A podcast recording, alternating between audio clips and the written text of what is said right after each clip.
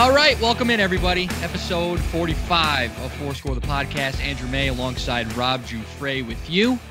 Got a lot of stuff to cover on tonight's episode, as we always do. The Super Bowl matchup is set Chiefs versus Buccaneers. So, um, with two weeks in between, we'll spend a little bit more time next week going further in depth on the Super Bowl matchup, but we will recap both the AFC and NFC championship games. Uh, obviously, some moves in Major League Baseball that should be discussed. And uh, we'll we'll talk about some hockey too. Obviously, the Rangers off to an incredibly slow start, and uh, Rob and I have been voicing our displeasures with the team in text all week. So I'm sure Rob's eager to to get to it and rip into who he needs to rip into. But we'll start with the football, obviously, because uh, that's been the biggest thing that's on everyone's mind. So Tom Brady does it again. Tom Brady, first year with the Buccaneers, and he is in the Super Bowl and they get a big win over the Green Bay Packers, which I think the game actually kind of went as expected. I, I actually like the Bucks to win that game outright, as did you. We both had the Bucks getting three and a half as our pick in our pick segment last week, and and the Bucks really controlled the game for the most part. They win 31-26. The only reason why the game was even that close was because of a couple of really awful interceptions from Tom Brady in the second half of that game. Uh, but the the Packers having a little bit of trouble getting things going offensively in the first half. Uh, in the second half, they started to move the ball, but and again, we're gift wrapped some some good field position on turnovers from the Bucks. And one thing that really stood out to me, and again, we've talked about this on the podcast ad nauseum for what is it, 17 weeks in the season, three weeks in the playoffs. So 20 weeks in a row now. It seems like there's always some kind of a boneheaded coaching decision that that comes back to bite a team.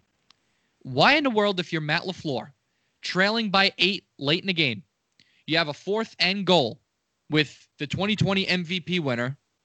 He hasn't won it yet, but he will. Aaron Rodgers as your quarterback. And he decides to kick a field goal and make it a five point game. So they still need a touchdown if they're able to get the ball back. But instead, they, they kick it off to, to Tampa Bay. They can't get a stop. They have all three timeouts. They have to waste all three. They never get the ball back. They end up losing by five. Had you went for the touchdown, you had an opportunity for a score and a two point conversion to tie the game. If you did not get the touchdown, then you're handing the Buccaneers the ball back without any points. I get that, but they're starting to drive at their own eight yard line. So that there's more capability and more options defensively to be able to pin them deep. The the Buccaneers are not going to be as aggressive pinned deep in their own territory. They don't want to turn the ball over and give it to the Packers in the red zone you would have had an, an, easier opportunity of stopping them and getting the ball back with those three timeouts had you pinned them deep in the own, in their own zone. But you didn't. You kicked the field goal, made it a five point game. It did not change the game at all. The only thing it did was give the ball back to Tom Brady in Tampa Bay. It didn't change the game at all. It done uh, just a boneheaded decision. And we'll get into the Chiefs Bills game too. But there was a couple of really stupid calls on the part of, of Sean McDermott in that game. So I just don't get, Rob, these coaches on a week to week basis. I don't know if it's the analytics. I don't know if it's being scared or being reluctant or just not having a feel for the game, not realizing how many how much time is left. I don't know what it is, but every single week I feel like we at least get into one head coach for making stupid decisions like this, stupid conservative decisions, taking three instead of going for seven, or punting instead of going for it on fourth down when you need a first down. It's mind numbing. It really is. It's mind numbing. It's absolutely moronic. And this is what happens in these big, big, big games. All these coaches who everybody gives all the accolades to in the regular season, all of a sudden don't have the ability to make the correct decisions in big playoff games. And that was LaFleur and McDermott, as you said, Andrew. And what LaFleur did, and I'll tell you the truth, I blame Aaron Rodgers just as much as as anybody because, first of all, he had the opportunity to run on second and third down, especially on third down. You could look at a hundred different angles of that play, and Aaron Rodgers had a clear path to the end zone. Instead, he throws back against the grain to a, a receiver that was double teamed on the goal line. Had no right throwing the ball. Had every right to run that ball in. And even if you don't get in, you probably get tackled at the one or two yard line and make it a no brainer decision and to really go for it. So Aaron Rodgers, who has as many NFC championship wins as Rex Grossman, because he is now one and four in these big games. And I told you last week, Andrew, it's a legacy game for Aaron Rodgers. And his legacy just went like Drew Brees. I don't want to hear about this shit with Aaron Rodgers no more. No more. I don't care what his regular season stats was, how many MVPs he might have won, how great he looks throwing the ball off his back foot, how far he could throw the ball by the flick of a wrist. You cannot win the big game when you need to. Well, who's going to the Super Bowl in the AFC? Patrick Mahomes, of course, How- the Chiefs. How many championship wins does he have in his three years of starting? Well, I, I understand that, but you know, let's let's just look at Aaron Rodgers. I don't want to get into the Chiefs and Mahomes yet. We'll get into that in a few. Well, no, but I'm but I'm saying Let's- you have a you have a quarterback who has won two of these championships Oh, games yeah, in a no, short career uh, already. That's why it hurts Ro- Rodgers' legacy even more. Of He's been these these games time and time again. He can't get the job done. Of course, he just can't get it done. He cannot get it done. But I want to get back to LaFleur, the field goal decision, which was, I, I tell you, Andrew, I was stunned. I, I and I get the fact that you still need the two point conversion. So his thinking was, I'll take it, I'll take the three, or knock it down to five. But you are giving the ball back to Tom Brady when in fact you could have had it from the eight yard line. And not only that, but if I'm Aaron Rodgers and I'm the MVP and I'm the great Aaron Rodgers for all these years, for the 15 years he's in the freaking league, don't you tell the coach, no, we're going for it. Period. And I'm staying on the field. Aaron Rodgers walked off that field. Walked off the field. It's inexcusable. I do not care. You are Aaron Rodgers. You think Tom Brady is going to accept that? Never. Ever. You think Patrick Mahomes is going to accept that? Never, ever, never. Aaron Rodgers just fell about 10 rungs No, you on have his, to you on his legacy ladder. when you watch a Chiefs game, there's times where it'll be a fourth and eight deep in Kansas City's own territory, and Pat Mahomes is motioning to the sidelines to let the offense stay on the field, and he has to be dragged off the field. So in that situation, there is no chance in hell he would have allowed the coach to pull him off the field and I kick a field it. goal. No way. I don't get it, Andrew. I do not get it. I don't get how you accept that. I- As Aaron Rodgers, how you accept that. And when he was posed the question in the post game, his answer was, That wasn't my decision. Bullshit. Bullshit. You make it your decision. You make it your decision. Period. There's no other decision. You are going for it because if you're going to rely on your defense to stop them, and you you you're figuring you're figuring that you have the three timeouts plus the two minute warning, so it's basically four timeouts you're thinking you have, then you go for it. You, they're going to start even if you don't make it, they're going to start the drive from the eight yard line, and now maybe you have two shots at the end zone instead of just the one. It doesn't. It never made sense. This is what I'm saying. These coaches who everybody gives all these high accolades to, you you be careful. Be let them let them let's see how they coach in big spots. And LaFleur and McDermott both blew it this weekend. Not so much McDermott, but McDermott made a, a wacky, wacky call because it's too much analytics, as you said, Andrew. Way too much analytics. All of a sudden, these guys are down 17 and they're going for two instead of going for the one and putting yourself down two scores like McDermott did in that game. And that game was out of reach anyway. After it was 9 nothing, that game was over. And like I told you last week, Tyreek Hill and and and Travis Kelce are uncoverable.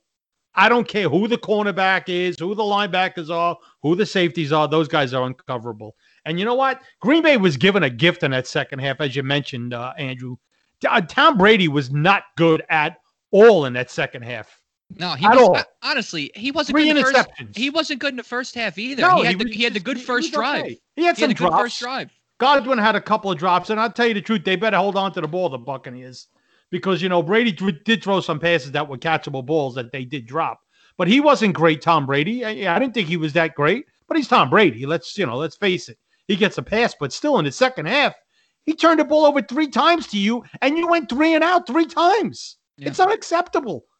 So I don't want to hear about Aaron Rodgers anymore. Please put it to bed. Anybody that gives an argument, that even wants to try and give an argument, and it's not even an argument of Aaron Rodgers being a better quarterback than Tom Brady, please put that away. Well, Just look at it it too. away forever. They God's weren't able. They weren't able to capitalize on Tampa Bay's turnovers, and for as much as we don't think Brady played well at all, what did Tampa's offense do when Aaron Rodgers turned the ball over?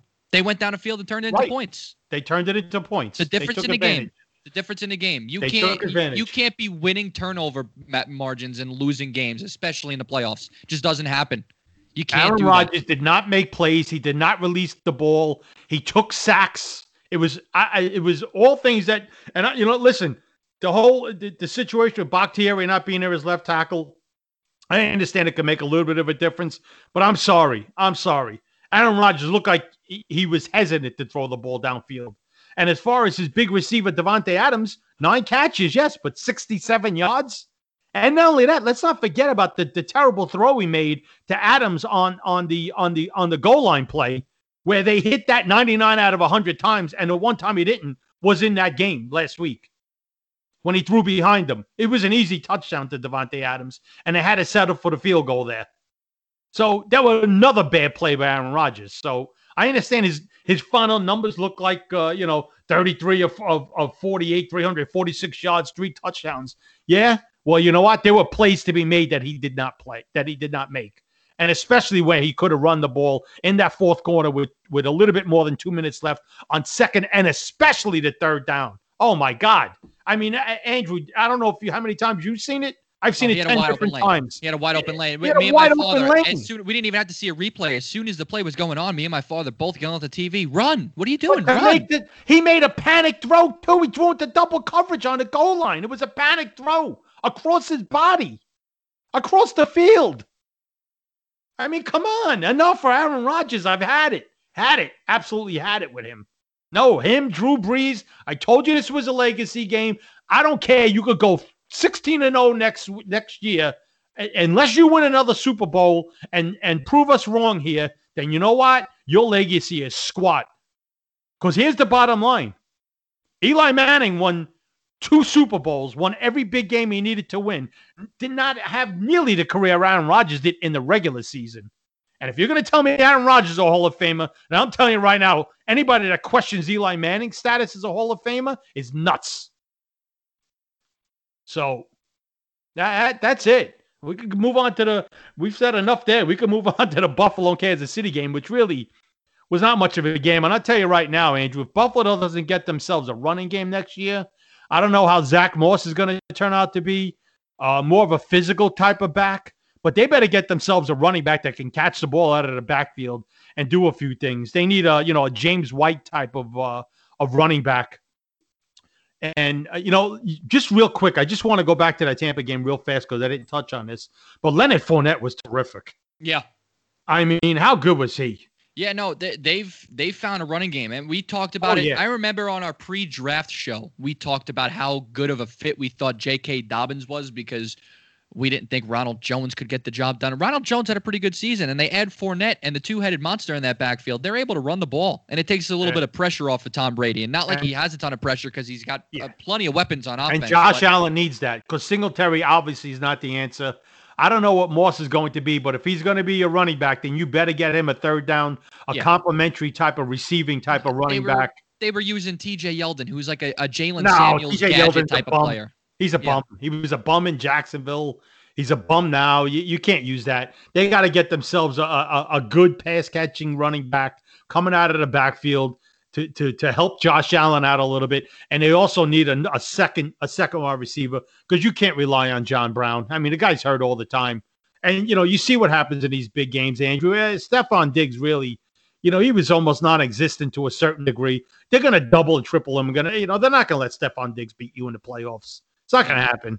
And you know, Josh Allen, you can see what happened to him. He, he really did. He struggled pretty much all these playoff games because Yeah, what no, happens? didn't play good They all- take all- away all your best. play- They take away your best weapon. You don't have a running game. You are going to struggle. Yeah. Period. When your offense That's is it. one dimensional, you're not winning any playoff That's games. it. Well, well, Yeah, I can't right. say they. I can't say they're not winning because they did win too, but they squeaked by. The, uh, the, the Colts game was a game where they, they should have kicked the Colts' ass. They really should have, and they didn't. And the Baltimore game was a game where they should have kicked their ass too because the Ravens were awful. That's one of the worst games I've seen the Ravens play all season. Now, granted, Lamar Jackson did get hurt in the second half of that game, and that took any semblance of offense away. But Buffalo had two wins uh, gift wrapped to them. They looked like the, the moment was a little bit too big. They didn't look prepared in any of the game. And it goes back to your point before about how we're putting all these coaches on a pedestal during the regular season. We get to the postseason and the teams looked unprepared. Yeah. Well, and one other thing about Josh Allen, he's got to learn how to throw the ball away. He can't be taking these 15, 20 yard sacks. Oh, he took You two know, he- sacks in he- that game he- of 15 took- plus yeah, yards. Awful. Yeah, it's no good. That's a recipe for disaster. He's got to learn to throw the ball away. He really does. I mean, listen, I understand he's a big kid. You know, he's athletic. He's trying to make a play, but at some point, you you got to tell this kid to get just get rid of the ball, and do not take a 15 yard loss for the sake of trying to make the big play. You know, just Well, throw it away and live for another he's, day. He's risking his own. He's risking injury too by doing that. There was a play Well, at the end yeah. of the game. Obviously, he's trying to make a play because his team is down multiple scores with two minutes left in the game. But he took a 22-yard sack, and you know, guys are draped on him, guys are hanging on him, and he, you know, he's switching hands with the ball. He's contorting his body. It's you're gonna get hurt doing that too. Forget about the 22-yard loss. He needed to make a play, but you got to get yourself hurt. You got to be smart sometimes. I tell you, I was. I know that you were you were a big critic of Allen coming into the season, and he really changed a lot of minds, and you were starting to come around on him. But I saw a lot of the same at Josh Allen in the playoffs this year that I saw last year. Well, why? one You know, you know season. why? You know why? Because they took away his big weapon. Yep. They took away Stefon Diggs, uh, Andrew. That's why he had nothing else there. I mean, look, Gabriel Davis is a rookie. Uh, John Brown was hurting. You know, I, I, he certainly wasn't the same. They had no running game. Dawson Knox is a good tight end. He's okay. Cole Beasley you know, was he's playing with a okay. myriad of Cole, injuries listen, too. Cole Beasley played with a broken fibula from what they said after the game. After the he was playing with, and he was playing with it for like four weeks. Yeah, they So said he God broke bless Cole 16. Beasley. Yeah. Well, listen, Cole Beasley is, you know, he, he, he's he's uh, he's he's a little bit a notch below Julian Edelman. That's what he is, which is fine. But you know, when they're taking away your big threat of in Stefon Diggs, and he has nowhere else to go with the ball, that's a problem. Especially when you don't have a running game and you don't have a, a, a running back to come out of the backfield to catch some passes for you downfield. So look, that's something Buffalo's going to have to uh, work on, and either you know through the draft or through free agency, they're going to have to get Josh Allen some more help. I thought their defense did as good of a job as you could possibly do in these playoffs, especially against the Chiefs, who really there's no defense that could stop the Chiefs. They're unstoppable. Like I said, I told you Tre'Davious White. I was saying last week, Tre'Davious White. You know, he- they can- he's considered one of the better shutdown corners. You ain't shutting down Tyreek Hill. It's not happening because I not only not only you know is is he just a great receiver, but Andy Reid puts him in situations that you know he can get open. You know, Andy Reid's just a genius offensively. So, I mean, look, we touched on these football games as you said. Uh, you know, next week we'll go more in depth with the Super Bowl because we are, you know, a week and a half away from the Super Bowl right now. So we'll get more in depth with that. And I guess, uh, you know, I don't know who do you want to move on to right now, my friend. I mean, Well, I still? think I was thinking we can move on to the baseball because last Well, last actually, week, you know what? Let's let's touch on one other thing in the football because we really didn't touch on it last week. You mentioned it in the opening, but we really didn't go into. And I we don't have to go so in depth on it, but but the Jet hiring of Robert uh, Sa- Saleh from San Francisco, the defensive coordinator. You know, I. I I, I listen. Majority of Jet fans love this hire. yeah, they're now over look. about it. They're over the moon about it. I mean, I guess it's just his whole personality and character on the sidelines, and some people could question whether or not you know he could be a successful head coach. But who knows? We, nobody knows. Listen, he did a, he did a really good job this year with San Francisco. They had a ton of injuries. Their defense still played hard. They played they played tough. They played competitive. Uh, he got a lot of accolades and a lot of love from his his former players. Man, they all love him. Richard Sherman. They all came out with love for Robert Saleh. So you know we'll see what happens if this was going to be a good hire for the Jets. But from all accounts, right now it quieted the Jet fan base down. And more than anything, now Deshaun Watson came out last week and said that he the Jets were his number one team because Saleh was there. So who knows? This could all be hearsay. But the Jet, the the the Jet and Deshaun Watson talk has kind of quieted down a little bit because look, the NFL season doesn't reopen again until March 17th, until where you can make trades and things like that and signings and all stuff like that. So it's going to quiet down right now. And who knows? Watson could stick with the Texans no matter what he might say. If they hire a guy that he, you know, that he wants, whether it be Bieniemy or Leslie Frazier or one of these guys, you know, Jim Caldwell has been mentioned. You know, maybe he stays there, Deshaun Watson, and they don't trade him. But from all accounts, they're all saying that he's going to be traded, and it's going to take a hell of a lot for the Jets. And I don't know about you, Andrew, but that's a lot of draft capital you'll probably have to give up. And the Jets over the last couple of years, especially with the Jamal Adams trade, has accumulated have accumulated draft capital. Now, do you bring in a Deshaun Watson if you have that opportunity? Uh, yeah, it's a no-brainer. You move heaven and earth to get him. It's simple. You don't have a quarterback in this league. You don't have anything. I've but how much is too, and he's only 25. But how much is too much? Is it is it going to be the the the obviously would be the two overall this year? I don't think they give up their second pick, but they might have to give up both number ones next year, maybe. It's going to take three number ones, and and also there was a rumor that the Texans were going to ask for Quinnen Williams. So you know, it, well, then that that's just nonsensical. You, that's a right. that's a no. But if it's just a draft capital, look, we we've said this before. When you're a rebuilding team, yeah, I, the draft capital is an asset, right? Because you have a lot of holes to fill. But you could hit on every single draft pick. If you don't have a quarterback, you are not going to be successful. Right. I get you're sacrificing some of the other holes on your rosters by ensuring that you have a quarterback. But you know what? When you have the quarterback who has signed an extension, who is under your team control, who's only 25 years old, it affords you a little bit of time to to really fill those holes. Where if you have the hole at quarterback, you're continuously addressing other holes, but your main priority is filling that hole at quarterback. Once the hole is filled, then I think it buys you a little bit more time to fill out the roster elsewhere. With a new coach coming in, I, I think I think it's a no-brainer. I think that would really excite people. I think the the the Jets would then become possibly a destination for some free agents. They have a lot of cap space, albeit if they were to bring in Watson, the number on that cap space that they have would dramatically go down. But listen, I I, I say it a million times you need a quarterback in this league to be successful. And guys like Deshaun Watson, guys of his pedigree, uh, they don't grow on trees. They don't come around that often. So I think it's the right move to make. All right, let me let me just let, let me just pose this to you. Texans had a Texans had Deshaun Watson. How many games did they win? Yeah, that's true. But Deshaun Watson, let's let's call a spade a spade. Deshaun Watson should be the MVP it, if Aaron Rodgers didn't play it, the way he played. right, but he again he only won four games, and I'm only putting this out there only because I'm just trying to go to point counterpoint thing here. I agree with what you're saying, hundred percent.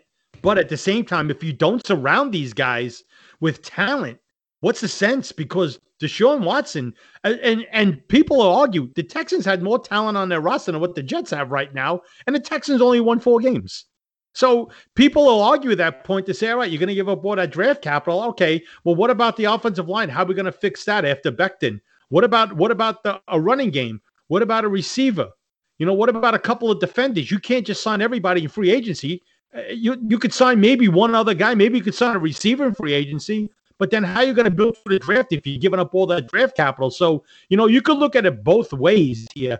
I get the whole point of bringing in Deshaun Watson. I get it. But at the same time, if you're not going to keep all your draft capital, you know, what are you going to build around him? You still need to build around him. It's going to take two, three years probably to build around Deshaun Watson. Now, again, like we said, he's only 25. So you have that time. So that's the way you're going to have to look at it is that, hey, look, We'll bring in Watson. We have our quarterback for the next 10 years.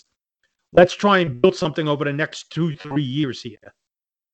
Yeah, I think it's the way to go. Like I said, they, I know that the asking price is going to be astronomical, and, and, and it should for a quarterback like that.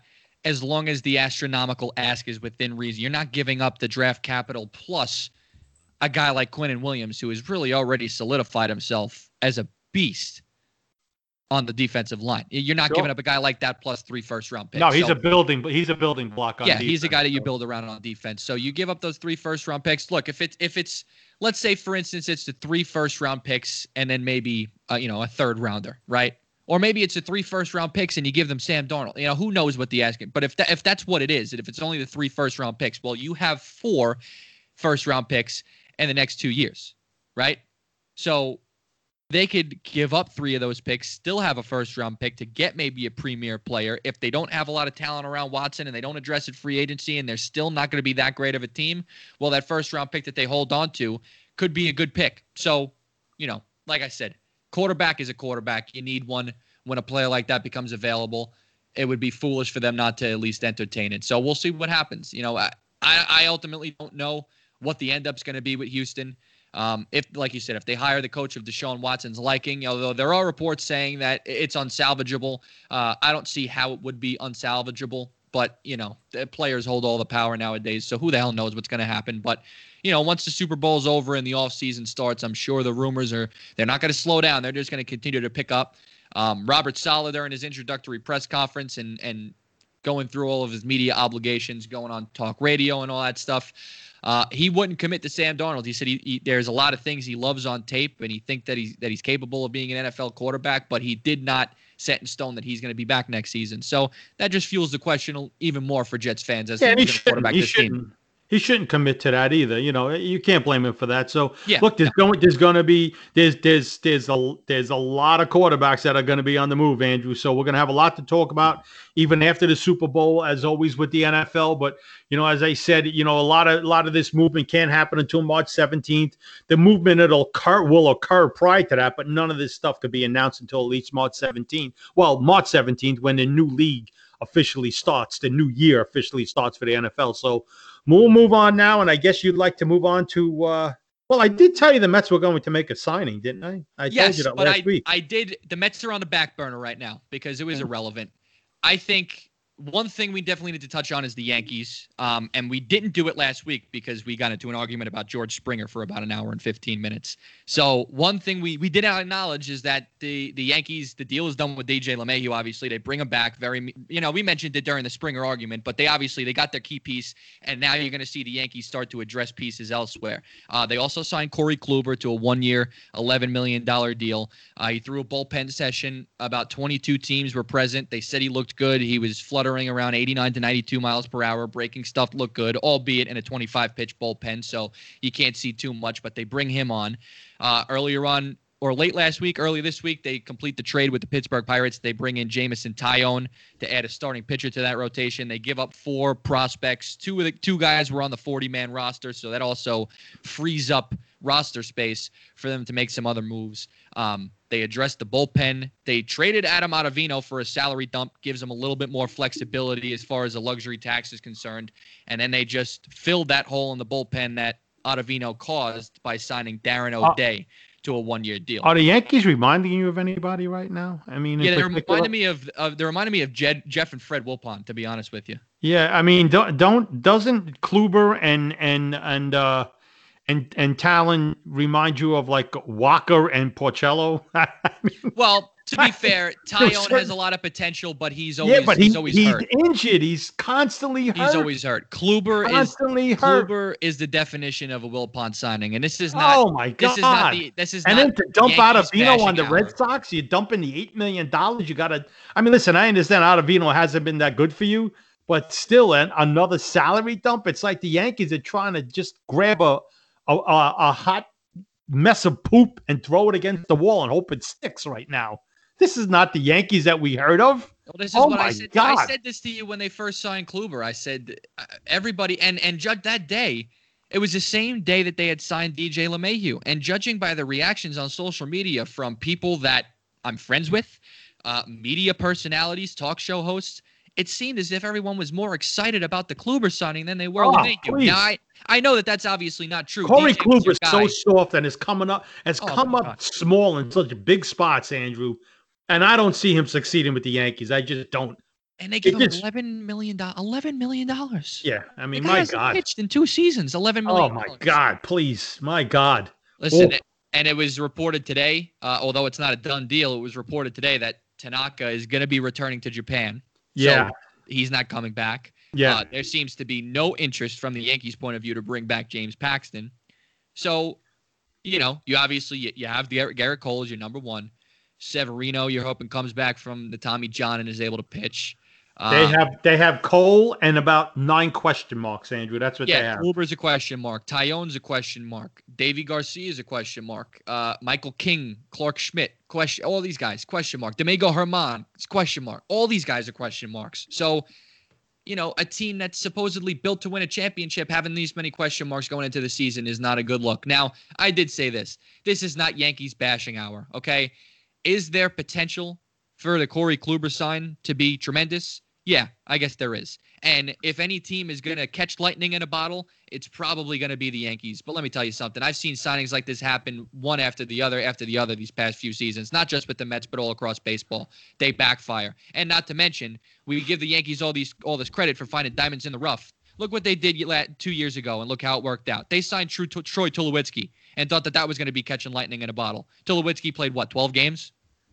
I mean, yeah, no. I, listen, when the Yankees sign him, everybody's Yahoo. They think it's going to be the greatest signing in the world. Like the Yankees found something, You know, they they found a diamond in the rough here.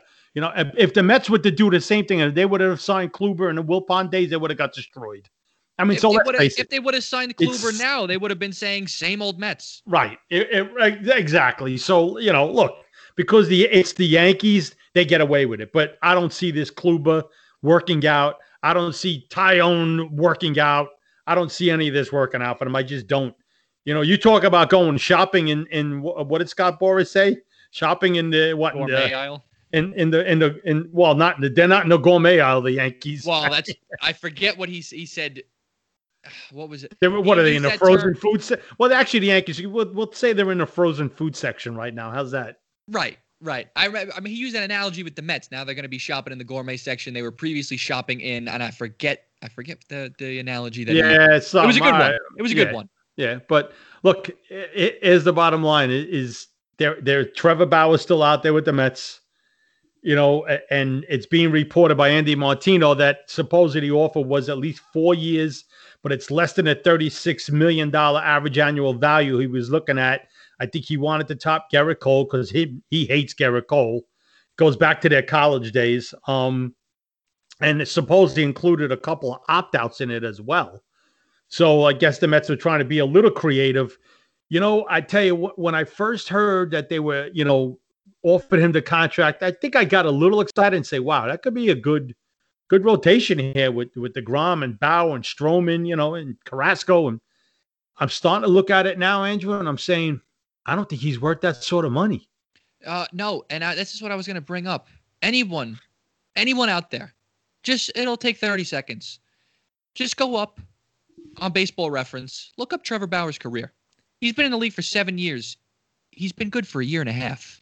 Well, listen, look, we have to think that maybe he's going to be better. And maybe he's gotten better over the last.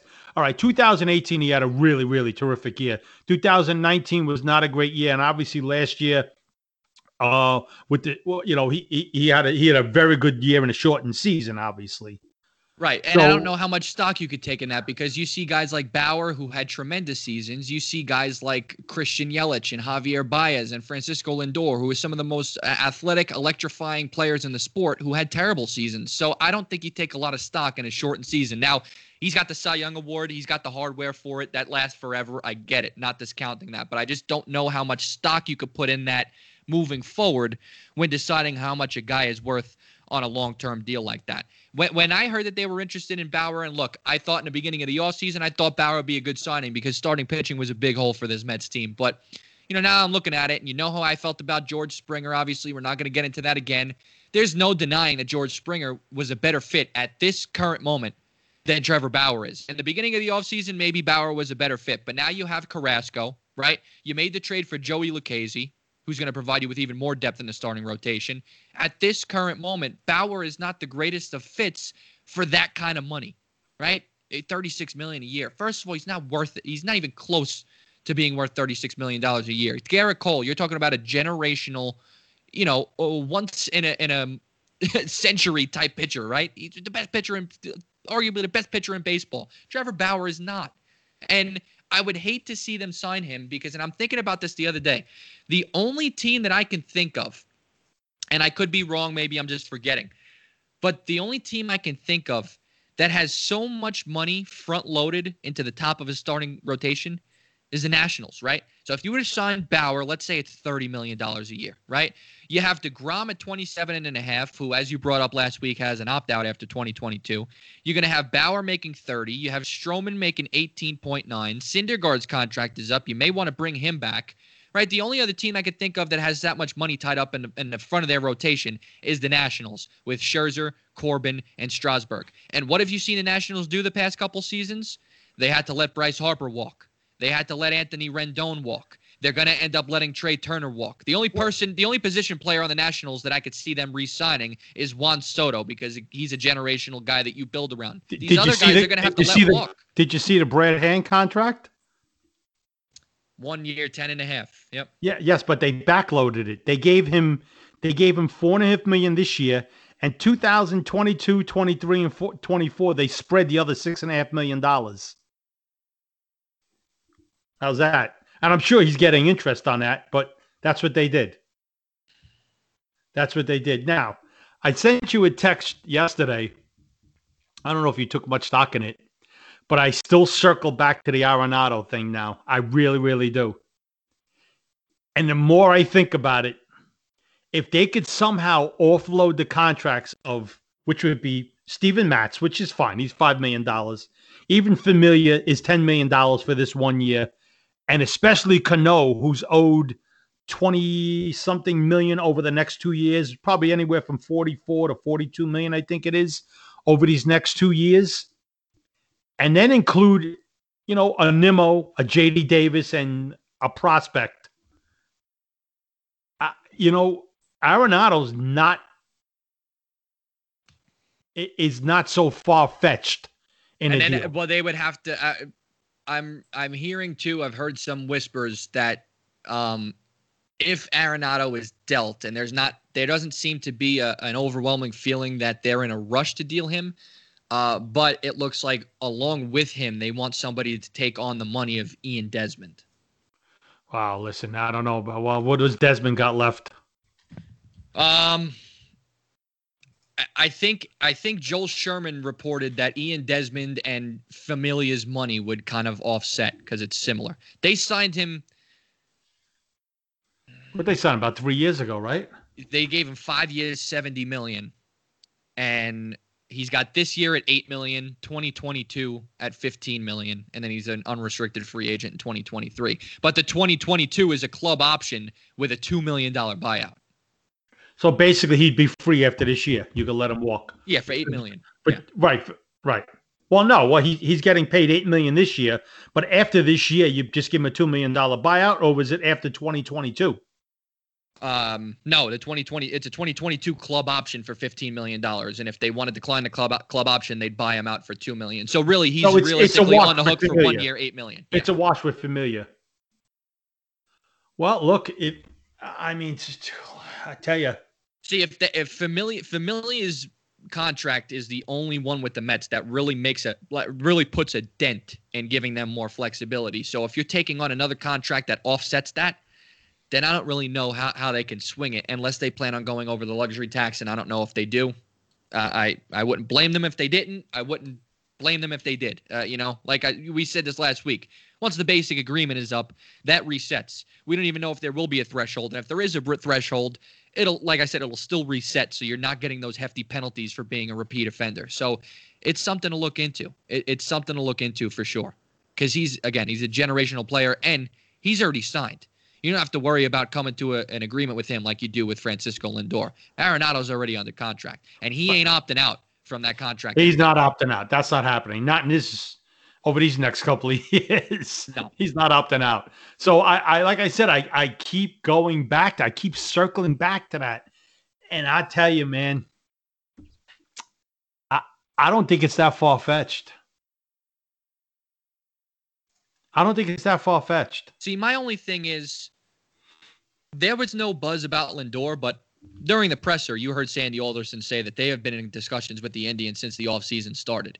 You have to think that they have been in contact with the Rockies at some point. And they're also not enamored with JD Davis. Sandy Alderson pretty much said that without mentioning JD Davis's name. You know, he's not happy at third base. He's not happy, you know, with the so I mean, look, it like I said, it makes sense. Uh would they do it? I don't know. I circle back to it though. I do think about it. Now, if you want to look at even lesser options for the Mets, you know, Kolten Wong is out there, who's pretty good second baseman with some speed, can hit a little bit. You leave McNeil at third base, put Kolten Wong at second. Nothing wrong with that. If you wanted to do something like that. And he's he's a utility guy. He could play a bunch of different positions. Kolten Wong. He could play the he could play a little bit of outfield too if you needed. Yeah, I, I, still think I still think there are going to be teams that are still um, going to look to salary dump as as we get closer towards spring training. I think you're going to see more and more teams looking to salary dump. I think there'll be other guys out there. And I said, I think I mentioned this to you before uh, last week or at some point. There's going to be, I think it was last week when we ended the podcast. There's going to be a trade that's going to come out of nowhere somewhere, and I think it's going to include the Mets. It's going to be a trade we're going to say, wow, I didn't expect that. You know, I'm not going to say it's going to be a blockbuster proportion, but something of some sort of significance because I just feel like there's enough teams out there that lost enough money that also see that don't see daylight yet coming with fans being in the stands that they're going to still look to make moves. So we'll see. Now, I, you know, I, I can't see the Yankees making a deal like that because the Yankees really don't have much to give up. They really don't. Maybe Miguel Andujar, but you know, I don't. You don't know how other teams see Miguel Andujar. They might only see him as a DH. He's not that good of a third baseman, and he tried to play left field, and that really didn't work out. He's a hell of a bat, you know. So, I mean, look, the options would be open for the Yankees to move Andujar if somehow, someway they can come to a decision whether or not they're going to have a DH in the National League because it opens up a whole nother league for the Yankees to deal in Miguel Andujar, maybe for some more for some more pitching help. Yeah, you know, I circle back to this too, and I said this episodes ago. Uh, no one knows what he's going to be, and I'm not sure if we would have that much clarity, but there's no denying that we would have a little bit more clarity on the Yankees pitching situation had they just let Deivi Garcia pitch that playoff game. I mean, you have no idea what you're going to get. You'd have a little bit better of an idea if you let him pitch in that game against or, the Rays. Yeah, I, I think you get a little bit more of a, of an idea. Um, look, Yankees. We how many times have I said it? When was the Yankees develop? When did the Yankees develop any starting pitches? All right, yes, Severino, you could say, but at the same time, Severino's been hurt, so the jury's out on him. You know, he he had some starts where he looked really, really good, but he's been hurt for the past almost two years, Severino. So uh, you don't know what he's going to come back to be. You know, Domingo Germán, they didn't develop; they got him from other. You know, he was, I think, he was even with the Mets at one point, Domingo Germán. But you know, so the Yankees really have not developed their own pitching. So I can't trust Deivi Garcia and Clarke Schmidt at this point. You know what I mean? Yeah. So after Gerrit Cole, I mean, man, you got a bunch of question marks. Even Jordan Montgomery, as we mentioned, question marks. Look, their lineup is going to be their lineup. The Yankees are going to slug people. You know, they're going to outslug people at times. Don't get me wrong. But look, again, you don't know what the hell you're going to get out of his pitching staff. And I'll be honest with you, I think they could use a couple of more bullpen arms as well. So, well, like I, I said, know. they did sign Darren O'Day today to kind of. Yeah, they signed O'Day. That wasn't a bad sign. Yeah, that wasn't a bad signing. They and from and from what was rumored, the Yankees felt like uh, Ottavino couldn't handle New York. I mean, the kid's from Brooklyn. You know, who knows? I don't know. Maybe it was a little too pressure, too much on him. Family, this, that, friends around. Who knows? Who knows how that works? But listen, it is what it is. They're not going to miss Ottavino anyway so much, even though they did sign him to that to that contract. But you know, but you go back to the Mets and um, look. I, I, all right, so let's put it this way: if the Mets don't sign Trevor Bauer, who signs him? I mentioned the Angels, and that's the only other team that you hear rumored is the Angels. Who else would sign Bauer? Where is he going to get this money from? You know, look, we always we always had that one dumb owner when push came to shove. Last year was the Phillies with Bryce Harper. They finally relented, gave him all the money. You know, there's always that one dumb owner. In this sort of atmosphere we have now going on with all the losses that most of these major league teams took and not having the fans in the stands, a shortened season last year. This year, the uncertainty of any sort of fans in the stands, even if it's a few thousand, it wouldn't be enough. You're not going to have that one dumb owner come out of nowhere to all of a sudden give Bauer that five, six, seven year contract at $38 million a year. And he's not that sort of pitcher. So, you know, uh, the Mets could be bidding against themselves here. At this point, I just don't see him as that big, that that much of a fit. I really don't. And let's be honest. I mean, we asked Tim Healey about this, and and he kind of disagreed. But I mean, we really don't know how he would fare in New York. You don't. Yes, it becomes easier if the if the reporters are not in the locker room, right? Um, and if they're just doing it over Zoom calls, it does make facing the music per se after a bad performance sure, a makes bit easier. easier. Yes, but that's not going to last forever, right? And you know his his personality is a lot and you got to know what you're getting into bed with. You know, we we use that analogy when Nets, Nets signed Kyrie. You knew what you were getting into bed with, so you got to know what you're getting into bed with with Bauer too. Um, you know, but if you sign Bauer, and let's say it is thirty plus million dollars, I think that almost guarantees that the Degrom opts out and tries to because as it is, he's probably kicking himself. He might even opt out as it is because he's probably kicking himself that he accepted that contract in the first place. I don't know. Listen, he's making thirty-two million dollars a year. Degrom. I think Degrom just wants to win. And again, you know, we we still don't. I tell you, you know, I, this economic downfall here, Andrew, not only just for for the city and the state that we live in, but for just sports in general. I don't think we've even seen it yet. I think we're going to still see it down the road because this economic downfall isn't going to just go away because you know what? These owners are businessmen or women, whatever it may be. So I, this is going to be felt for a few years because this will probably be at least two years where they're not going to be making money for the most part. Because you're not going to just be packing fans into the stands come June, July, August. Yeah, maybe you'll get 8,000, 10,000 people in there if you see the vaccination starts to work. You're not all of a sudden going to get these 40,000 here. So there's going to be some some some economic downfall for, for a couple of years here. So even Jacob DeGrom opting out, I don't think would be a wise move, especially if you're going to opt out. Uh, you know, a, a, a, pitcher, even though he doesn't have a lot of mileage on his arm because he started later in his career, but you know, at the age of 33 years old to opt out, you know, out of a 32, 33 million dollar contract. So I don't know if he's going to opt out so much, but look, I just think Jacob DeGrom is one of those guys that signed his deal. He accepted it, and he still signed a hell of a contract.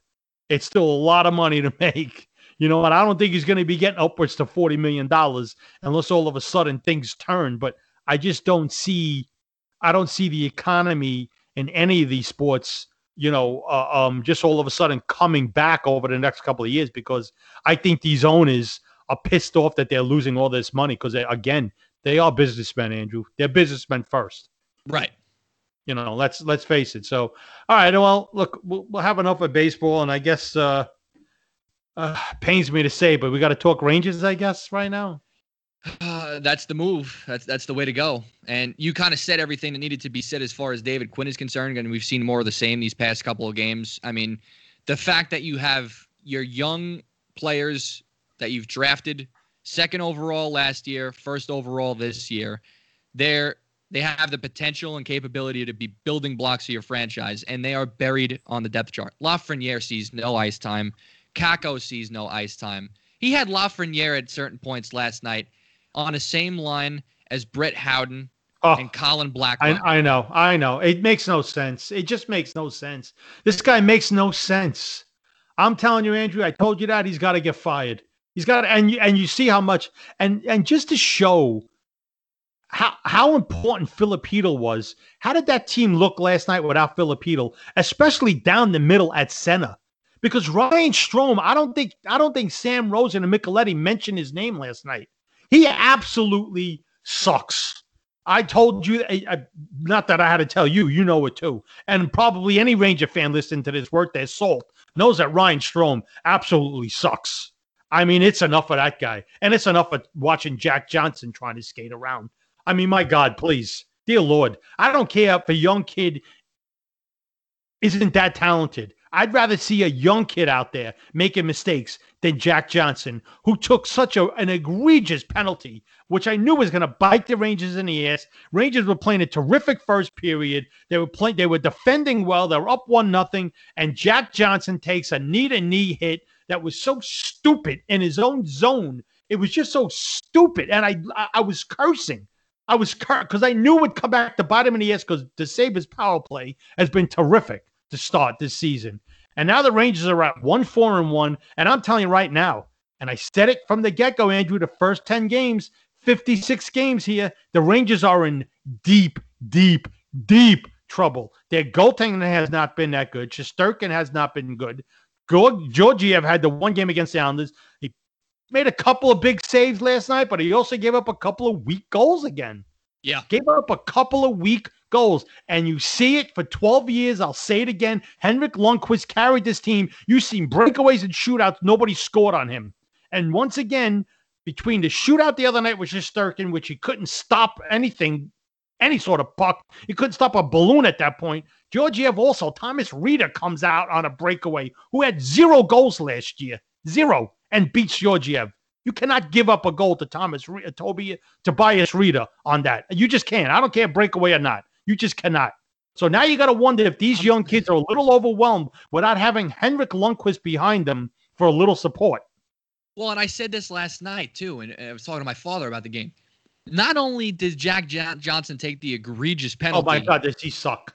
Not not only does he take that egregious penalty to give Buffalo a power play, which they later scored on, but then later in the game, and I forget who it was that took the penalty, but they then put Jack Johnson on the penalty kill. It's unbelievable. And Jack Johnson just totally forgets about his assignment, is just standing there watching, does not take away the passing lane, easy pass between the circles for an easy goal. First of all, you had Trouba, who backed off the man with the puck and basically just kind of went down to block the shot, even though there was no shot being taken. He just kind of took himself out of the play, and Jack Johnson is up by the point, watching his man skate by and doesn't take away the passing lane. It's it's either just a a complete lack of hockey IQ, or B total laziness. I wouldn't be shocked if it was either. But the fact that Jack Johnson is playing meaningful minutes on this team, and you know me, I'm not a big Brendan Smith fan, but Brendan Smith is a lot more worthy of minutes at this point than Jack Johnson is. hundred percent. And I had a feeling this was going to happen. I know I, I pointed it out to you as soon as they signed Jack Johnson that this was bad. And at first, you were kind of like, eh, it's one year. I don't think it's terrible. And then as the offseason went on and on, you started to think more and more about it, and you realized just how bad it had the potential of being. And I, every I just, Rangers fan is realizing their worst fears right now. I, just didn't think they use him as much as they're using him. I figured, all right, they're just looking for a veteran, veteran defenseman just to plug in. If they have to plug somebody in, they're going to use the young kids here. And K'Andre Miller has looked absolutely terrific. Oh, he's looked. You know, he's shut yep. down defenseman. My God, and, he's looked. And I was nervous so about good. Miller because the first game of the season he looked lost. Yeah, he had the he had the you know he had just some nerves there and you know just just play these kids. And in fact, I tell you the truth, these kids have been better than the veterans because I tell you right now, Panarin and Zibanejad better get off their ass and start scoring here because they ain't doing nothing. Neither one of those two guys, not doing anything here. Well, it's the young kids. It's the young kids that are really kind of you know keeping them in games. And I don't want to hear his freaking press conferences anymore, Quinn, after the game. We're close. We're close. We're playing well, but we're close. We're cl- I don't want to hear close. You lost. You lost. I don't care if it's by a goal. I don't care how great you think your team played. You lost. You are now one, four, and one. Close does not get you into the playoffs. I tell you what, one thing that is keeping me a little bit positive, just to play devil's advocate and just to kind of be an optimist a little bit here, is that part of me thinks they have played well enough to win in some of these games. They just can't do it for a full 60 minutes, which is a little concerning to you. But part of me thinks if they start getting some production out of the top six, I think that they, they'll be fine. The goaltending has to get a little better and they get a little more production out of the top six. I think they can be fine. Now, the only concern is, again, they have yet to put together a full 60 minutes. And two, the schedule doesn't do them any favors. You're only playing the teams in your division, in which is by far the most competitive division in all four of them since the realignment. So, but the bottom line is that they whatever they have to do to turn things around, they have to do it like yesterday. Look, I, I thought last night was a must win early in the season. It was almost a season saving win because at one four and one now, man, you better go on a five or six game winning streak. And in this division, the Rangers are not capable of doing that. They're not capable. They're just not. There's too many good teams in this division for them to go off on, on, on any sort of a winning streak. They're really uh, that's that's the concern. That is the concern, and I'm concerned. And without Chytil there, now now what are we looking at? We're looking at one center, Zibanejad. That's it. I don't consider Ryan. I consider Ryan Strome a dead body. basically, a body. You know, basically, you know, when when you cut the, the, the head off a chicken and the chicken still runs around alive for a few seconds, that's what I see with Ryan Strome. I see a dead chicken. That's what I looked at. That's what I see. I mean, I, I can't. I, that guy I cannot take. And the Islanders and Devils lost last night. I mean, look, Devils got off to a decent start. Islanders have got off to a decent start, so they got a little bit of a cushion to lose these games, at least a little bit. You know, the Islanders don't have a lot of firepower, but the Islanders play disciplined hockey. They play shutdown hockey. It's tough to score on them. Devils are a young team right now. They're probably, you know, new coach. And so I, I don't expect those two teams to really uh, pull away from the Rangers. But man, between the Flyers and the Capitals, and you know, I, again, I don't think the Penguins are as good this year, but still, the Rangers need to go on a five or six game winning streak. And I'm telling you right now, th- their next three or four games, Andrew, are, are, are must wins. Well, they have Buffalo again, and then they have who? Uh, Washington and Pittsburgh. They have. Uh, I'll tell you right now. Yeah, they have uh, Buffalo tomorrow night again. And then they have on Saturday, uh, is it Saturday? No. Oh, yeah, they have the Penguins on Saturday at the Garden. So look, you, you if you need to win these two games, period. Period. If you lose these next two games, just play your exhibition games the rest of the game, rest of the year, because you're not going anywhere. Who and it's starts, concerning. It's on Friday or Thursday, Friday. Listen, just play Shesterkin the next two games. I agree. I agree 100%. Just play him. Play him. That's it. Georgiev, to me, is a good backup goalie. That's what he is. I want to see Shesterkin get on a roll, get him play. I want to see him playing five, six games in a row. He's young. I, I don't care if there's back to backs. Henrik Lundqvist played back to backs his whole freaking career. I mean, stop. Let's stop here. There were game, there were seasons he was playing 65, 70 games a year. So let's stop. Play the kid. Just playing five, six games in a row. He's supposed to be your guy play him five, six, seven games in a row. Let him try and get on a roll here. So, and please just leave Jack Johnson out of the mix. Wishful thinking. Leave now, him out. Listen, I know you said, and I don't know if it was hyperbole or not, but you said that John Davidson is not going to stand for an extremely poor no, start. In your opinion, though, and an, an educated guess, how long? Obviously, I hope that the slide ends and they win games because time is running out. They need to start winning them. But realistically, how long th- will this slide last until a change is warranted? I I told you it would be about ten games. I I I I'm probably off base a little bit on that, but I did say it would be around ten games, and I'm telling you right now, I I just feel like, as I said, Davidson's not married to him. He's not. No, it wasn't his hire. Nope. Not his hire. You know, it's it's not his hire. So he's not married to him, Andrew.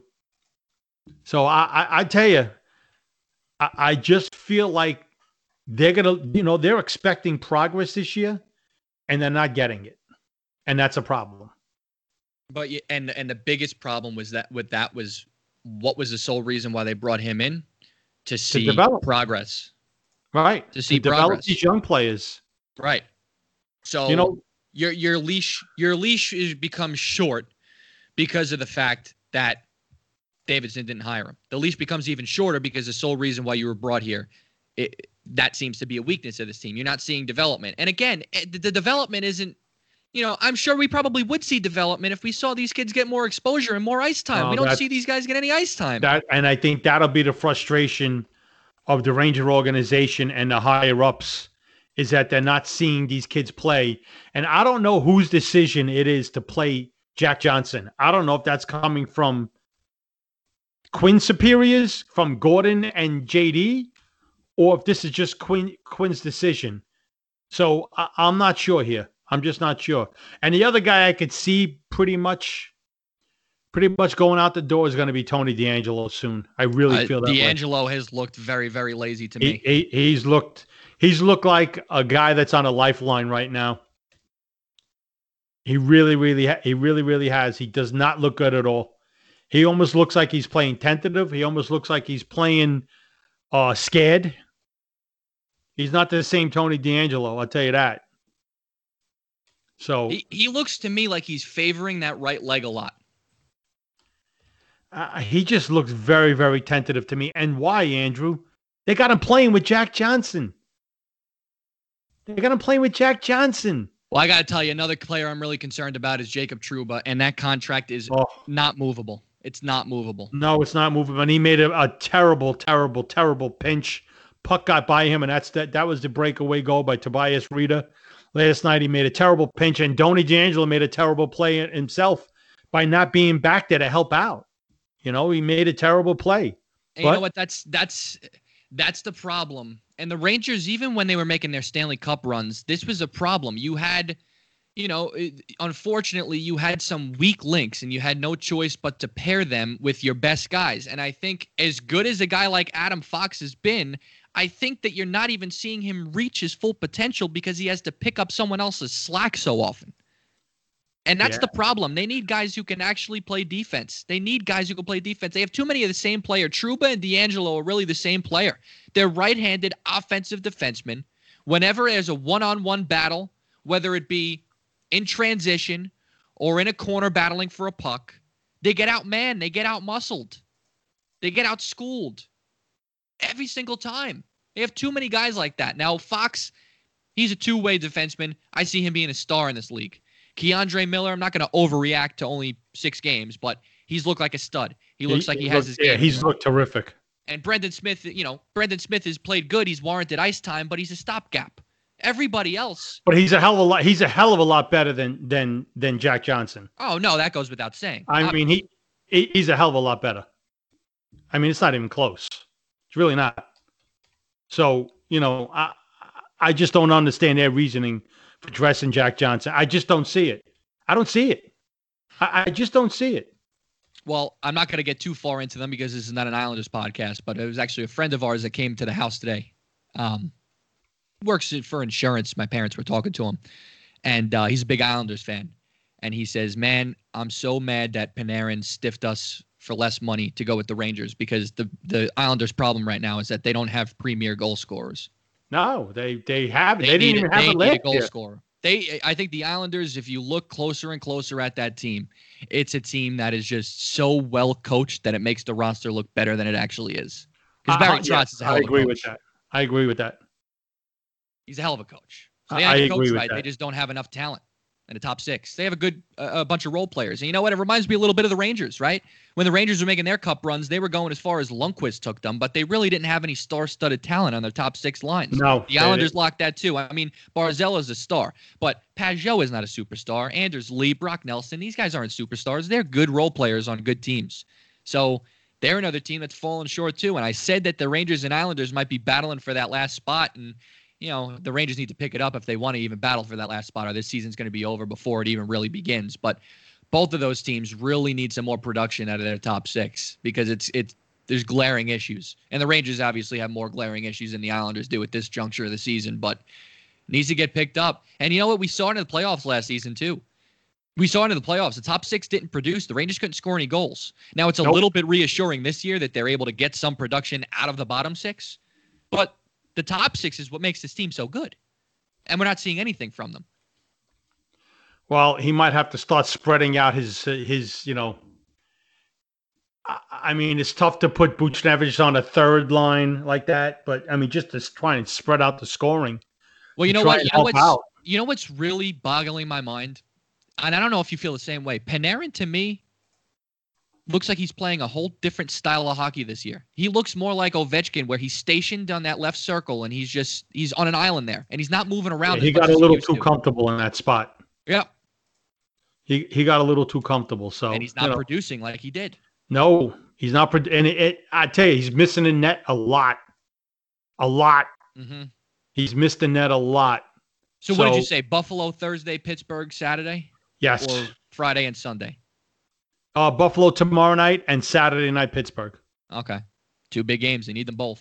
They really do. Because, like I said, so, schedule isn't doing them any favors. No, no favors. Quick recap: the Knicks went one and three on their West Coast trip.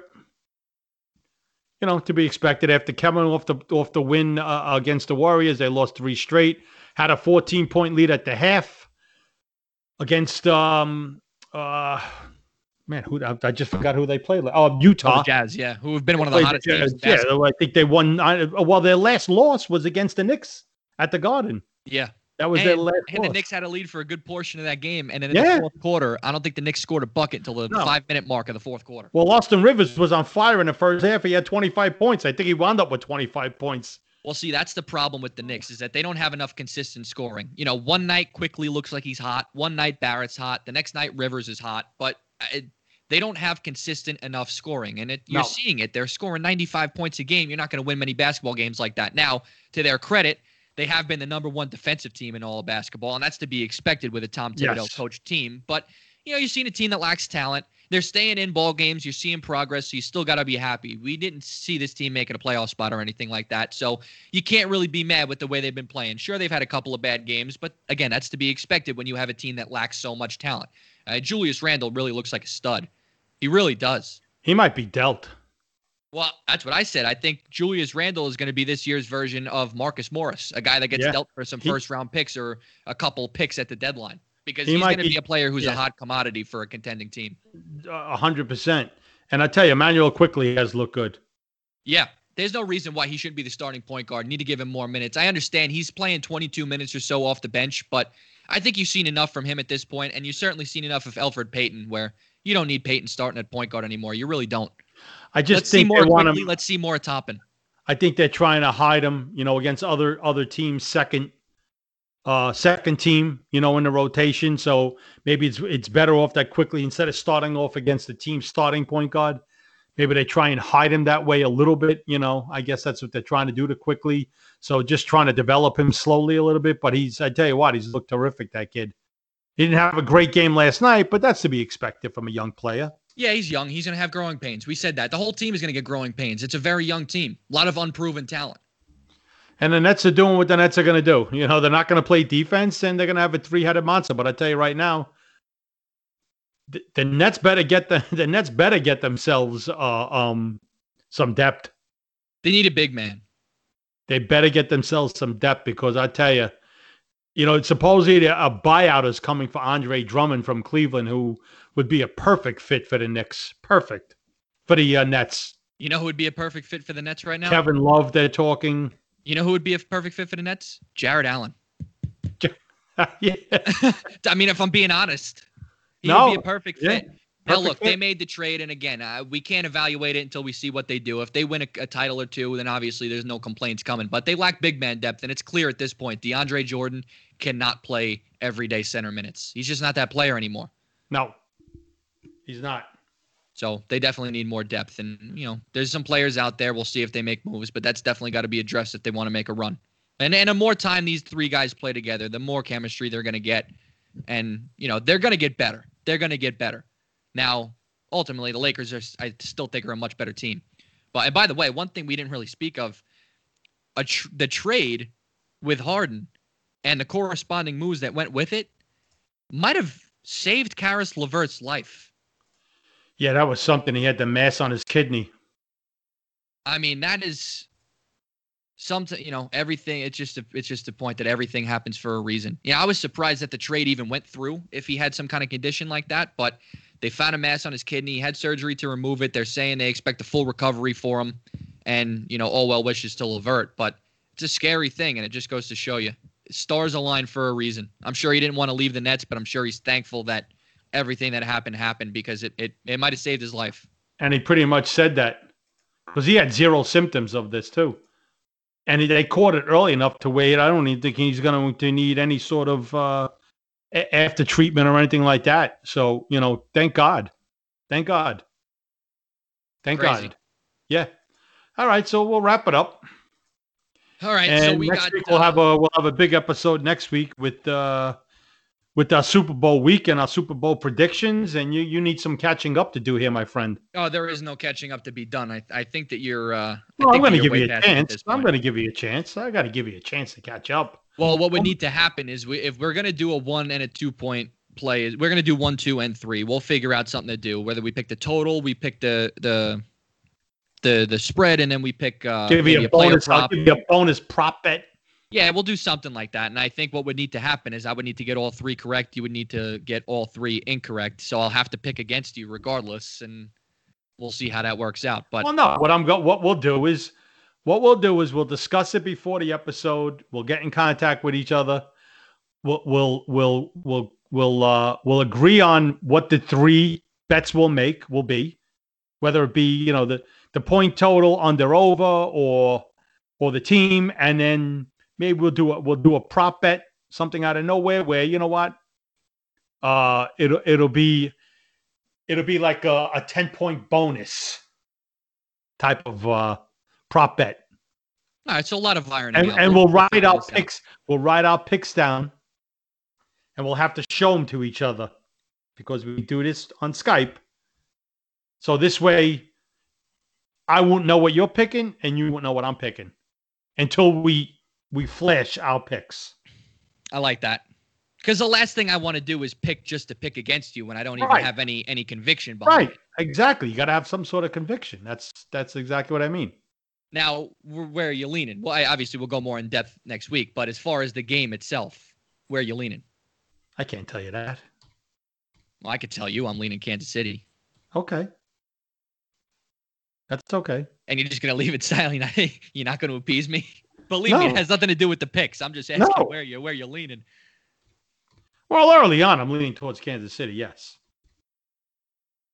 Yes, but look, eh, plenty of time to think about this. I really, really haven't thought about it yet. But you know, I kind of think this game could be the passing of the torch. Brady to Mahomes, Yeah, I could see that. The next big dynasty, the next big great quarterback. Listen, with the You know? offensive weapons they have and how good Patrick Mahomes is, and let's remember Patrick Mahomes is not 100% healthy right now. So it's just thinking about it. I, I don't want to get too far ahead of myself, but I mean he's he's gonna win a handful of Super Bowls at least. I have to think he will. Yeah, if he stays healthy, sure, why not? I mean, you know, why not? With him and Reid, Reid's creativity with Mahomes' freakish athleticism, Yeah, no it's doubt. gotta happen. It's gotta happen. Yeah, yeah. I mean, look, as long as they they keep. sur- Uh, well, I tell you the truth though, one huge injury that they had. Speaking of injuries, was to Eric Fisher. Huge, Yeah. huge injury. Hundred percent. You know, so that's a huge injury. And and you see what happened to Aaron Rodgers when Bakhtiari went down. So that whole offensive line kind of fell apart. And although, like I said, I blamed it partly on Rodgers as well because he just seemed like he was hesitant to throw the ball downfield. So look, you know, you know, you got a you got a big left tackle like that. Boy, oh boy, that's a huge, huge injury that Achilles that Fisher suffered. So, So so now is is Tampa Bay expecting Antoine Winfield and Antonio Brown back? They said Brown probably wouldn't practice this week, but he they expect him to play in the game. And how about that, real quick? Your two boys, huh? Bell and Brown, both in the Super Bowl. Uh, they're passengers. I know they're passages, but it's just the fact that they're there, and one one of them are going to win the Super Bowl. you got to laugh. One of those two knuckleheads are going to win the Super Bowl. Unreal. I mean, I that's got to piss you off as a Steeler fan somehow, some way. You wouldn't mind if both were on the same team and and they both lost. That might Listen, make if- you feel a little bit better. I, I, I really it doesn't make me mad at all. Now, if one of them puts uh, puts a, a crazy performance in the Super Bowl and is Oh, the not going to be that would, Bell. that would piss me off. But It's not and I would probably, I'd be more happy with Le'Veon Bell winning because one, there's really not too much bad blood there as there is with Antonio Brown. I I, I hate Antonio Brown. Le'Veon Bell, I don't really hate at all. You know, I'm I'm not happy with the way things ended, but I wouldn't say I hate him by any stretch. And not that I'm actively rooting for him either, but I, I think I would mind less, especially because I I like Pat Mahomes. But you know, I started. I was actually thinking about that. I was talking to a buddy of mine. I was thinking about that the other day, and I said, you know, I root against Brady. I can't stand Brady. I acknowledge that he's the greatest quarterback ever, but I can't stand him because, you know, I I'm a fan of an AFC team, and the Steelers have always had a, a world of trouble getting past Brady in the playoffs, and I'm tired of seeing him come out of the AFC. Now, obviously, he's not in the AFC no more, but yeah, he's still the same Tom Brady. So I'm actively rooting against him. But I'm thinking about it and I'm saying, you know what? I'm saying I'm rooting for the Chiefs because I'm more of a fan of Mahomes. But what if Mahomes ends up turning into Tom Brady in the AFC, where he's just a perennial winner and my team can't get past him in the playoffs? It, it there's likelihood that that can happen. Yeah, I just think it's a little different because it's not just Brady, but it was the whole Belichick, the Patriots, the Spygate, you know, the uh, the the ball uh, uh, being deflated, the whole thing with the the Patriots got away with things, and it was cheating involved and scandals and all this other crap. So I think that played a little a, a little bit into that, but at the same time, I always really liked Tom Brady. But I'm also wondering if it's because the Giants beat him both times in the Super Bowl that it doesn't bother me that much for Brady, especially Yeah, for, I- I especially can- I for the fact, that. but especially for the fact that you know what, Brady, you know, uh, look, I, I, I'm an I root for the Giants are an NFC, obviously, so I don't have to see Brady all that much. But the two times I did really have to see him was in a Super Bowl, so you know, and the Giants always play Brady tough. They always really did. So you know, maybe that's part of the reason. But I always respect. I, I respect greatness. That's what I love. I want to see great players play. Like I want. I don't want to ever see a great player not play against my team because they're injured or something. I want great players to play because I just think it makes the sport that much better. Now, there are certain great players I don't like. Like the one great player I really don't like is LeBron James. And listen, he's terrific. He's a I mean, he's one of the all-time greats. He really is. There's something about that guy's personality that just rubs me to the wrong way.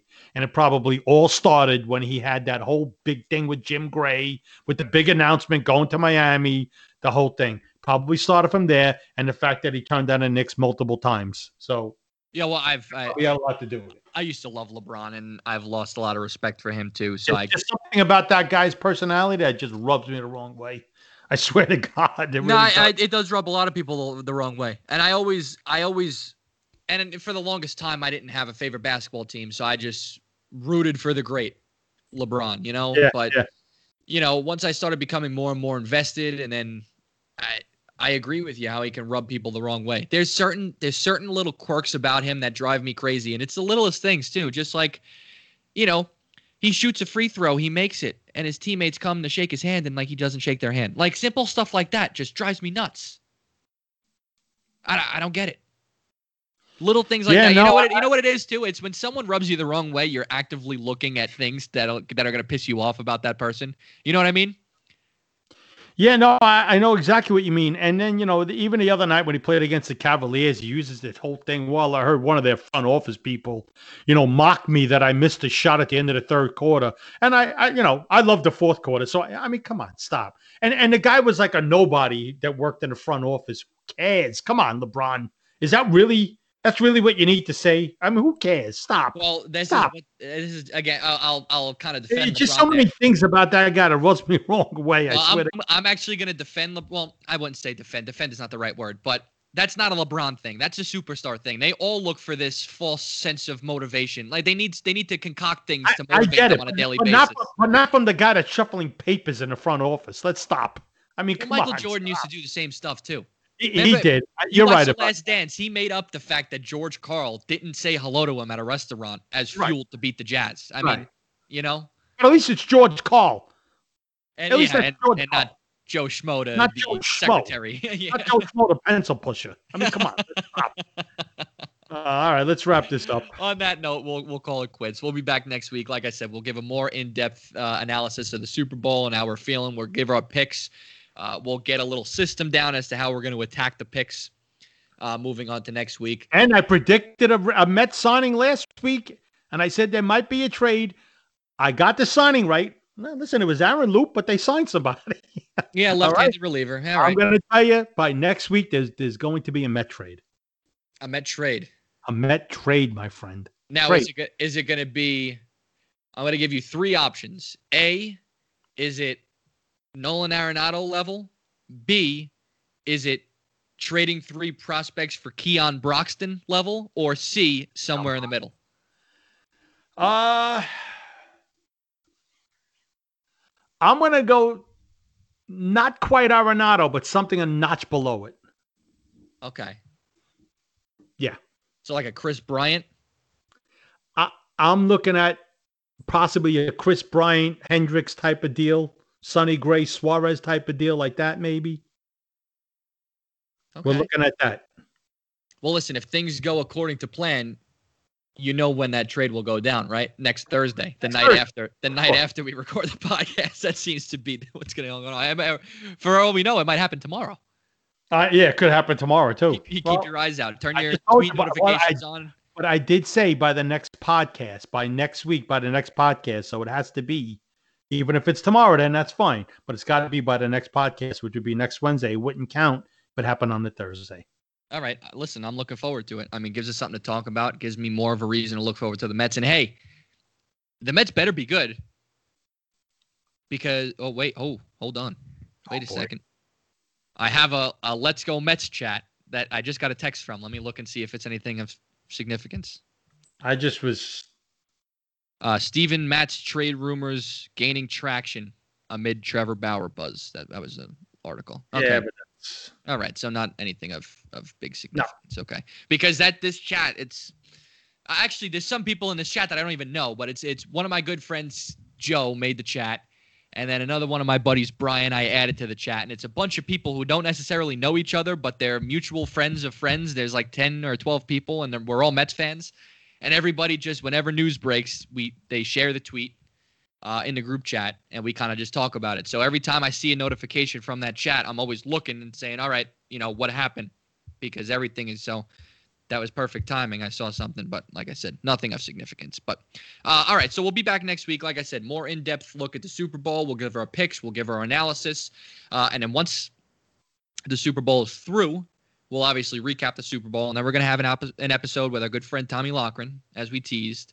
When we get to the NFL offseason, some draft rumors and, and things like that, uh, we'll have Tommy on because he's the expert as far as that's concerned. He used his good juju to get my Steelers Chase Claypool, so he's good for something.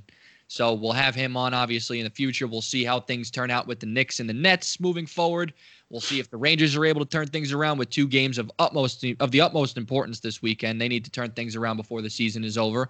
And like we said, baseball news always seems to break as the week goes on. The market is really starting to to shape itself up now. A lot of the big dominoes have fallen, including Realmuto, who we really didn't touch on, but he re-signed with the Phillies, obviously. So the only big guy left on the board is Trevor Bauer. I would think that he's probably signing somewhere in the in the near future. So as these things break down, we'll break them down on the podcast as we always do. You can follow me on Twitter at Andrew May underscore 21. You can follow Rob on Twitter at RobOG6. You can follow me on Instagram, A underscore May 21. Rob, are we getting you to Instagram anytime soon? Is that uh, no, probably not. no?